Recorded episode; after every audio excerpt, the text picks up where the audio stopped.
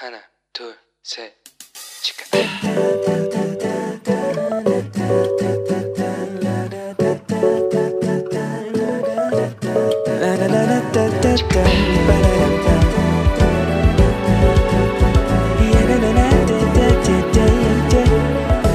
Here we go. Hello，你这个星期过得好吗？我是你人生梦想应援团的头号粉丝 Annie。 不知道大家有没有听过普鲁士这个国家呢？没有也很正常哦，好吗？因为普鲁士王国啊是一个现在已经不存在的欧洲国家。那它的地理呢就位于波罗的海周边的德意志地区。我一度很没知识的以为它是德国的某一段时期哦，但原来不是啊。它很长时间呢都是作为一个独立国家而存在。那普鲁士王国的历代国王里面，有一位最知名的领导者，那就是腓特烈二世，他也自称为普鲁士国王。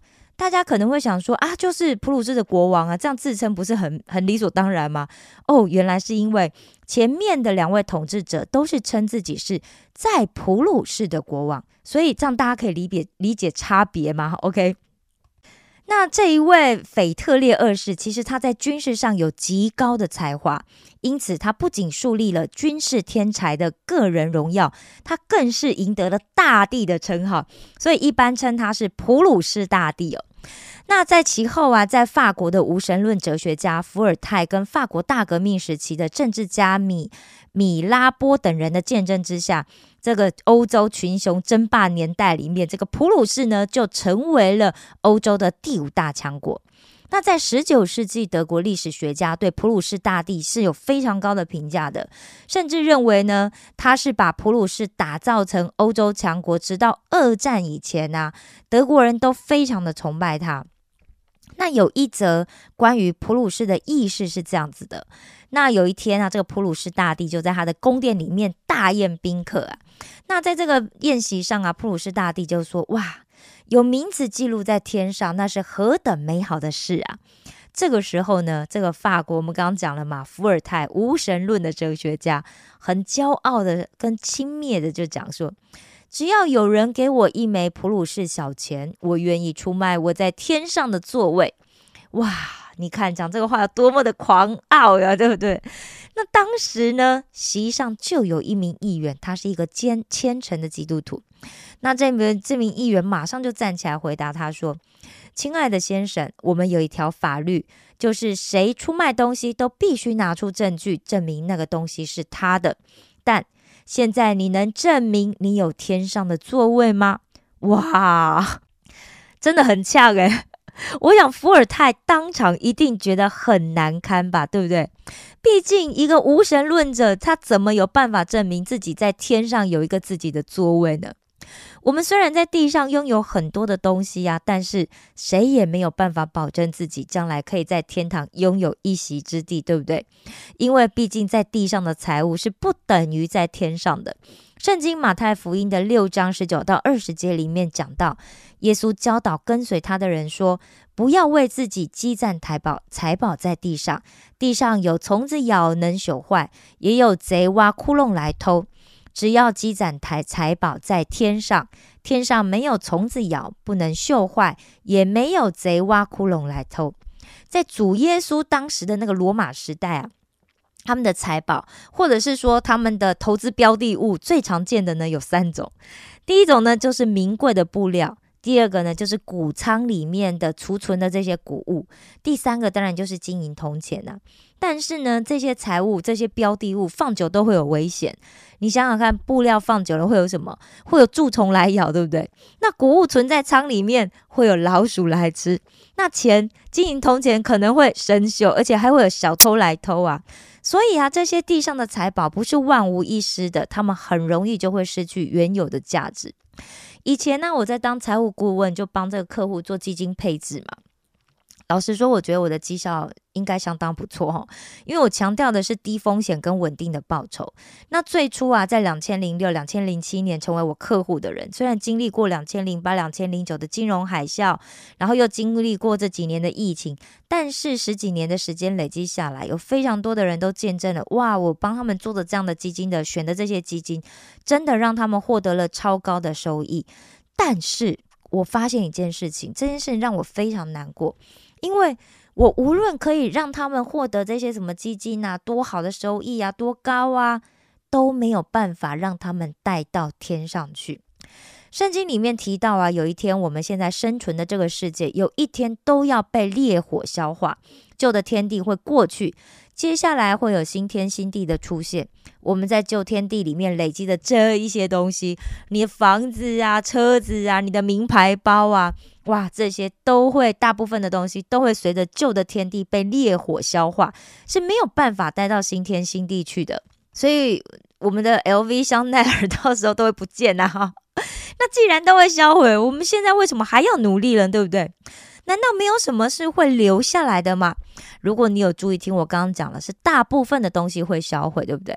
会留下来的是有什么呢？有三样东西会留下来。第一，就是进入永生的人。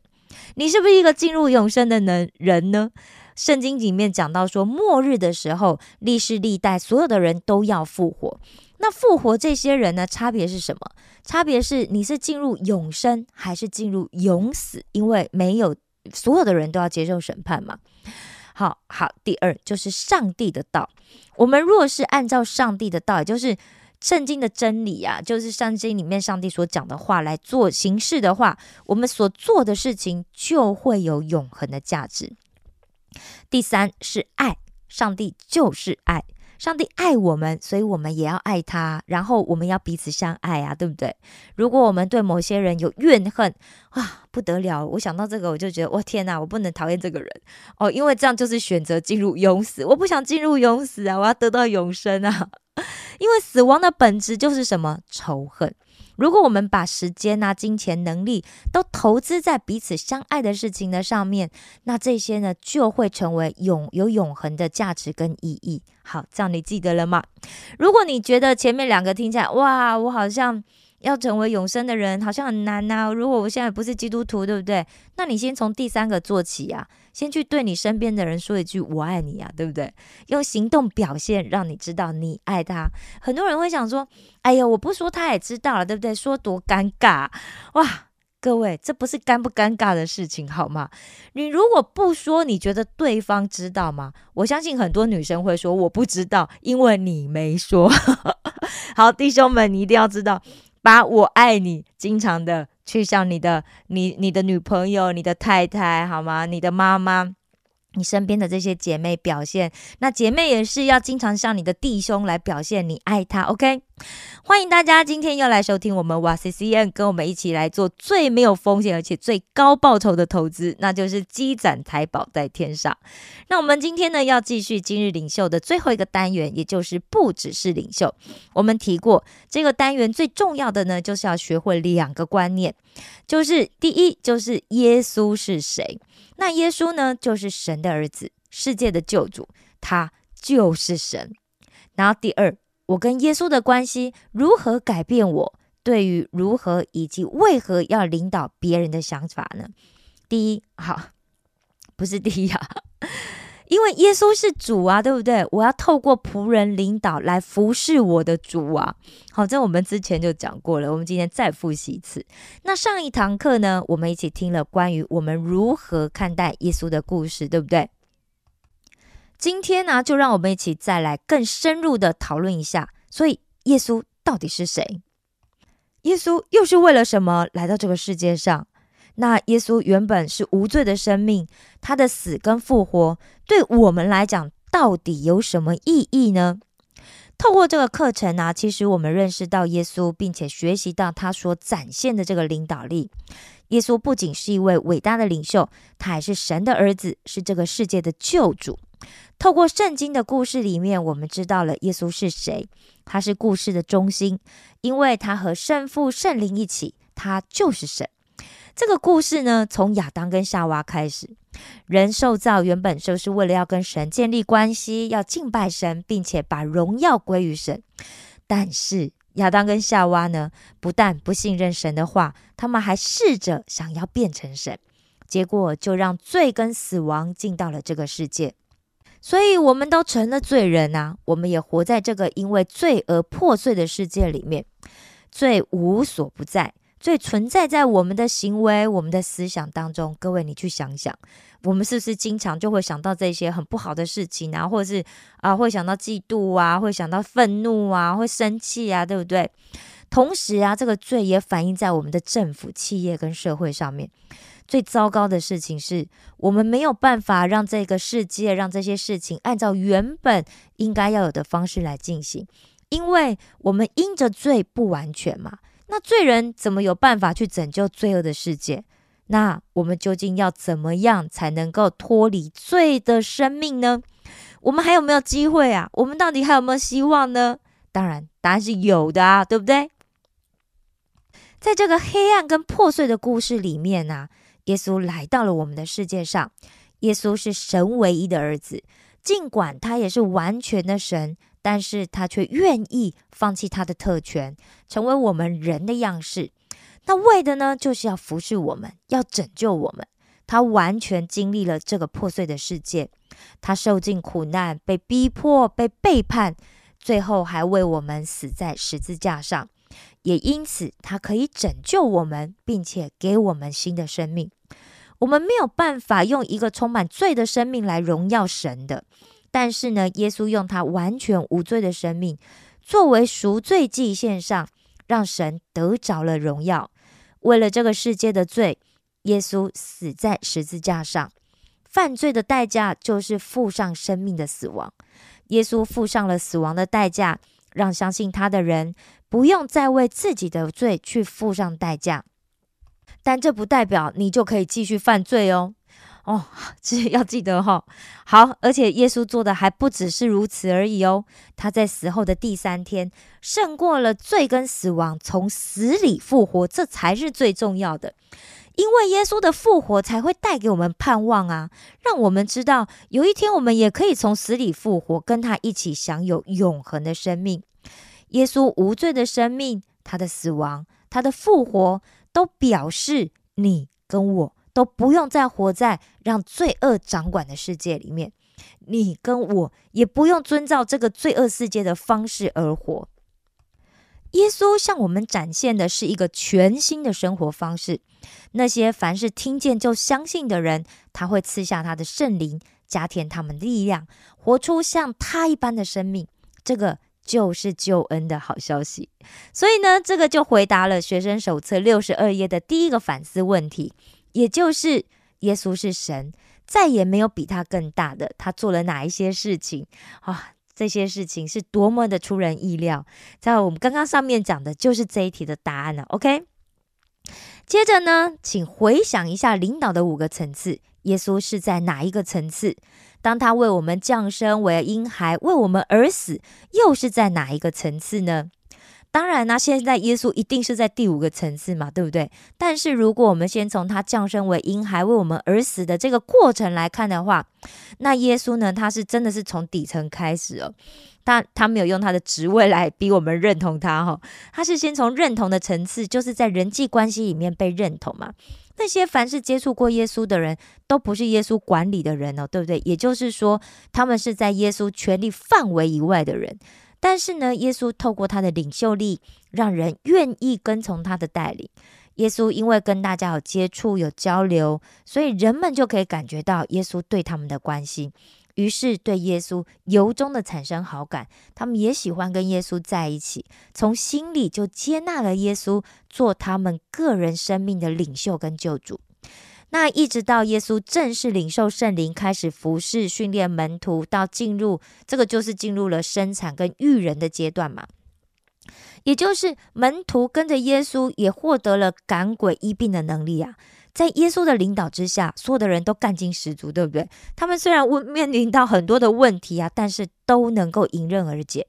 这些跟随着耶稣的门徒也感觉到，哇，自己的生命是有明显的成长，这是大家都喜欢的一个阶段，所以大家都不会走，因为大家看到耶稣施行神迹，然后也一路跟随他。那大家也因为领受了耶稣的教训，所以胜过了很多的困难跟挑战。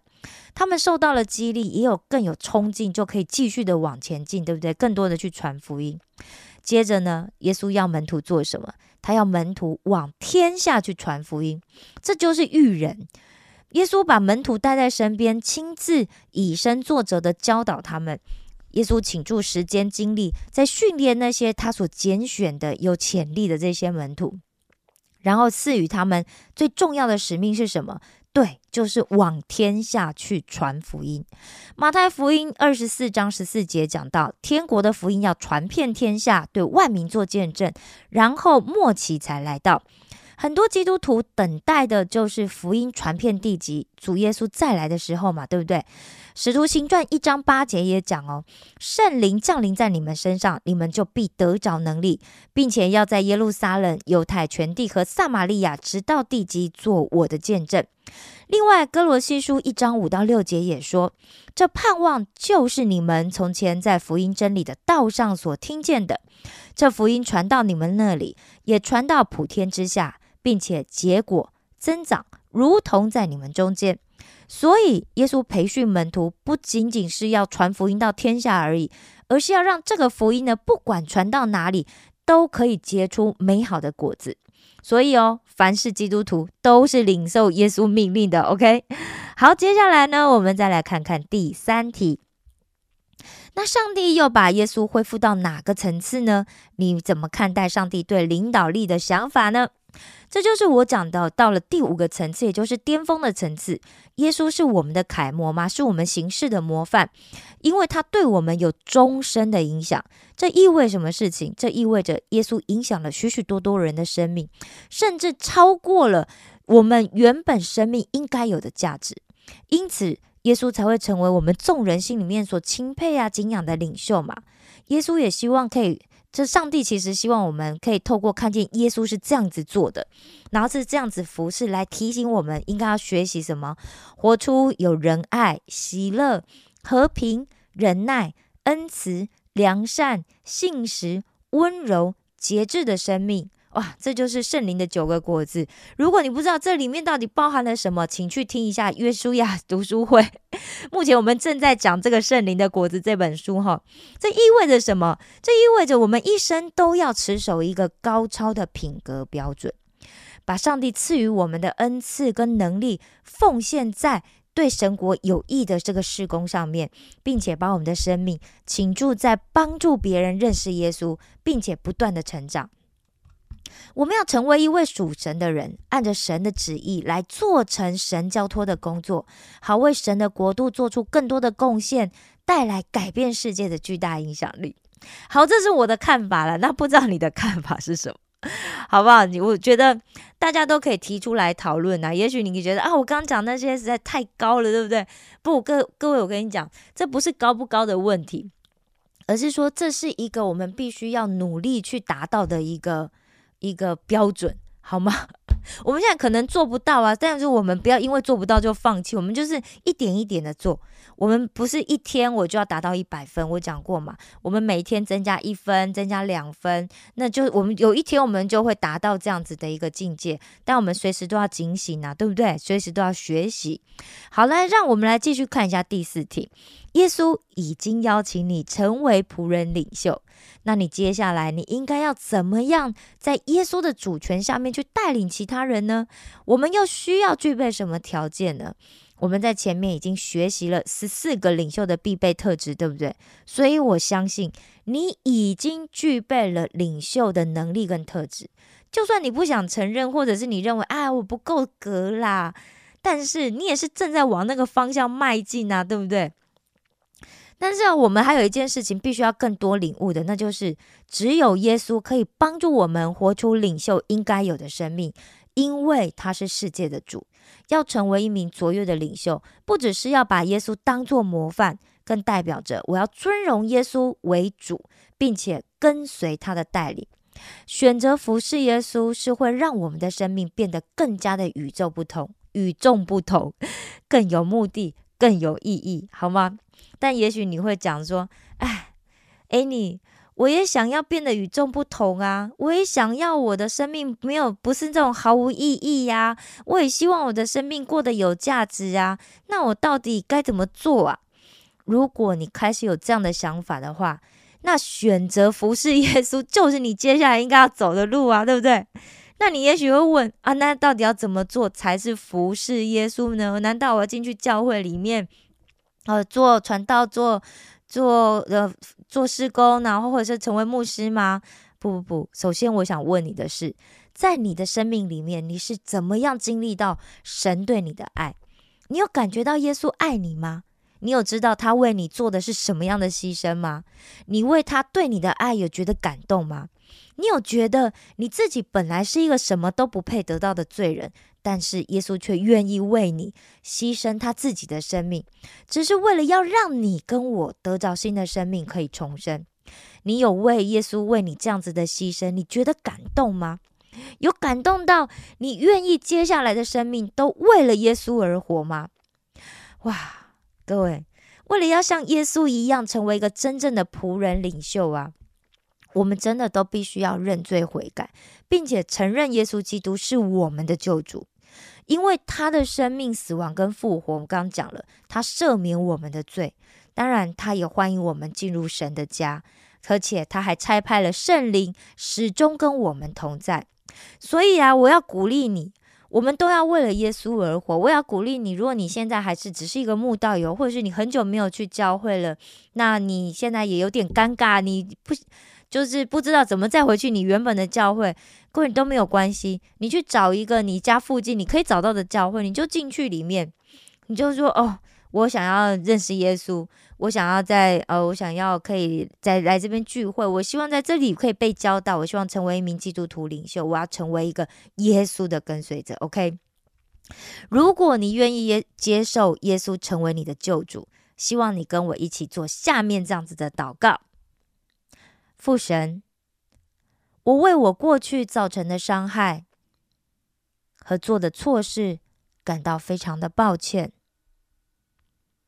我知道我犯了罪，我相信耶稣死而复活是要为我付上罪的代价，并以此让我可以与你建立关系。请赦免我，我要接受你的爱，请赐给我一个新的心，让我可以爱你，并且爱人，帮助我活出你创造我的目的。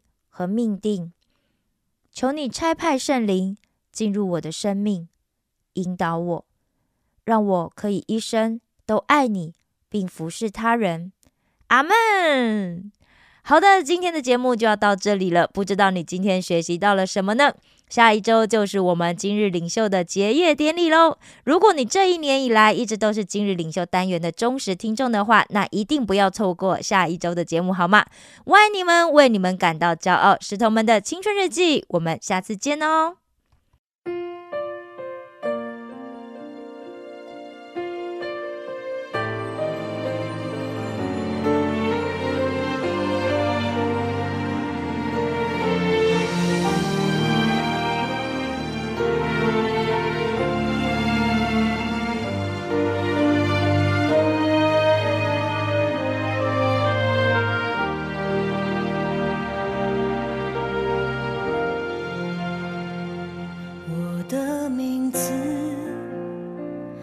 刻画